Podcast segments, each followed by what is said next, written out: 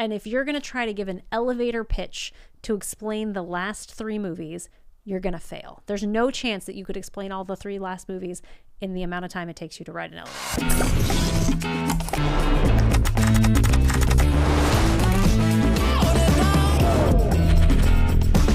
Welcome back. Welcome back to Is This for Kids? We're still talking about Star Wars. About Star Wars, and now we'll move on to the sequels, episodes 7, 8, and 9. Yeah, so we're looking at Force Awakens, The Last Jedi, and The Rise of Skywalker. Have you ever seen that thing where they're like, all of the Star Wars episodes are wrongly named and they should be swapped around? No. Oh, it's a whole thing. I don't know it all off the top of my head, but you should Google it. Google. Yeah, this will be a clip on Instagram and they'll put it together probably, and then it'll take forever. Never mind. Because there's 9 movies. There's so many. Yeah. Yeah. Too many. Like the one with Rey should have been called A New Hope instead of the first one. It was a whole thing. Anyway, blah, blah, blah. The new Star Wars movies. Yeah, so far we're like pretty... You and I are pretty in line. You're a little bit younger than I am, of course. As always. But pretty in line with the first 6 that we talked about. And now we're talking about the sequels. The sequels. So the ones that came out most recently here. So the plot here that we're looking at, this is after the war in Endor with all of the Ewoks. Here come the politics. So much politics, right? So the Empire has fallen, and now out of the Empire comes the First Order, and then you've got your New Republic. So the First Order is seeking to end the New Republic, which is being defended by Princess Leia in the first movie, who is now General Leia Organa.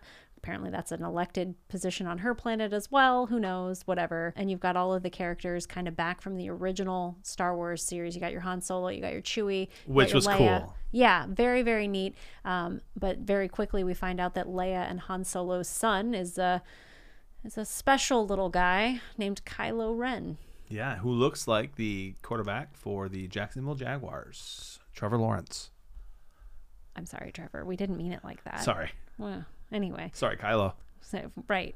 Anyway, so Kylo Ren kind of breaks away from his parents, who are New Republic types, and becomes a First Order jerk face. And then we've got Rey running around. I'm not even entirely sure how she gets involved. Here's kind of the overarching thing with the sequels. And we're going to get murdered on the internet for this. I'm so sorry, nerds. I enjoyed them. Yeah. It's just... The plots were really hard to follow. And if you're going to try to give an elevator pitch to explain the last three movies, you're going to fail. There's no chance that you could explain all the three last movies in the amount of time it takes you to ride an elevator. Okay, I'm with you. As you were talking about the plots, I was bored. Right. It's just too much politics. And I would actually go so far as to say that that's the problem with all the Star Wars movies. Is that you can get really, really, really into it, but I don't think we were ever supposed to. so like when I can't, the fact that like I've seen them all and still can't keep up in conversations with people, is crazy. And you know what? Everyone has that. Like Lord of the Rings, same thing. Like, and I love Lord of the Rings. It's probably my all-time favorite books, all-time favorite movies. There are things I don't know about it. I still haven't read the prequels yet, and all those other Tolkien things. So you can take anything too far. But I remember watching these three movies, the sequels, and being thoroughly and wildly entertained, sitting in a movie theater, and even when it was done, having no idea what really happened. I rewatched them for this podcast, and I'm still like, I'm not entirely sure what was going on there. Yeah, it's hard to follow everything. There's so many things happening. There's different political factions. The lady from the characters Jurassic Park was in it. Yeah, the characters are kind of similar to me. I mean, Kylo Ren just reminded me a lot of Anakin. Yeah. Well, he wanted to. Like, I get that he wants to be like his grandfather, and then there's this whole like redemption arc at the end, how he wants to, embrace good and also love, and like this whole thing that, the Jedi were opposed to feeling strong feelings, and the Sith were all about, embracing your bodily needs or whatever. And he wanted to kind of marry the two and make it something normal, which is fine and good. It's just from a perspective of movies is whether or not kids are going to like it. I think we're too in the weeds by the sequels to entertain kids. Agree. My point of saying that when you were talking about the plot that I was bored, I was not bored during the movies. I thought they were great, but like talking about the plot to me is kind of boring. And if I think they're boring, your kids are probably going to think they're boring. At least the plot part. They might enjoy the fighting and the lightsabers and all that kind of stuff still fine. Here's the deal though, for whether or not it is for kids.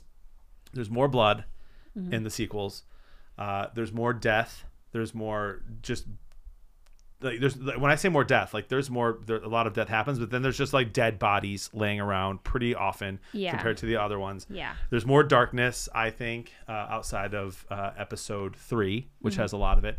There's just in general they just feel more mature to me. So I'm kind of like, what's the point of if I'm saying that like, you know, episodes 1 through 6 are going to be like ages 9, 10, 11, then the sequels for me are like 12 and up. Watch them when you're 12 and up. Maybe they'll like them more. Yeah, I would say 12 and up, maybe they would like them more. But to me, I think that unless they are huge Star Wars fans, that it might just turn them off of a love of Star Wars. Like for me, I am a huge fan of the first 2 sets of movies. And by the time we got to the third, I was just, oh, goodness, this is just super a lot. And from a perspective of talking to kids, you were real stressed out about, you know, Mufasa dying at the hands of Scar. So watching Kylo Ren kill his father is kind of just so much worse to me. Especially Han Solo is somebody we've gotten to love over the course of many movies. A perfect character. Yeah. So many movies we've had Han Solo in our lives. And if your kid has watched all of the movies, then Han Solo is like a part of him now. And to watch his son kill him is so much worse than Mufasa, who we only knew for 20 minutes before he died, you know? Yeah. Like, it's traumatic and terrible. So yeah, like as far as from a kid's perspective, I would say that they're probably fine when they're 12 and up, but I would maybe just shy away from watching them at all if you want them to continue liking Star Wars.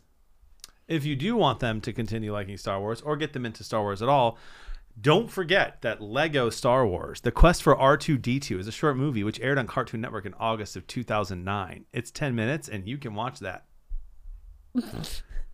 Okay. Do you remember that? No. Oh, it's so bad, but it's so good. There was like a Star Wars Clone Attacks or something like that was a cartoon. There's a bunch of seasons of that. Really good. It is ranked #1 of all the Star Wars animated shows, The Attack on the Clones. Yeah. Yeah. So there you go. Let's do that. So check that out. Maybe instead. Overall, though, like for me and Star Wars in general, I was surprised at how much I did think that most of the Star Wars movies were for kids, and I'm super pumped over the next few years to start watching them with my 8-7-year-old. Yeah, and I would like to just caution you that just because Star Wars is for kids does not mean Spaceballs is for kids, because they are not the same, and Spaceballs is not for kids. Yeah, Spaceballs is not for kids yet, at least. We haven't done the episode yet. We can't spoil it. We're not going to do a whole episode on Spaceballs. That's way too niche. Okay. Way too niche, but Mrs. Doubtfire wasn't. No, everybody loves Mrs. Doubtfire. All right. We're going to fight. Don't join the dark side. Maybe do. I have a whole theory behind it. The Force is with you. And with your spirit. Great job. People can find everything they want to know about Is This For Kids at isthisforkids.com. Yep. We have a Patreon now. We have so many different ways for you to get involved. Instagram, YouTube, comments. Let us know what you think. Rate the show. We're having a lot of fun. We hope you are too. And know that we are always, always, always keeping in our thoughts and our minds because parenting nowadays is tough. It's so hard. So we have your back. Yep. Until next time. See you later.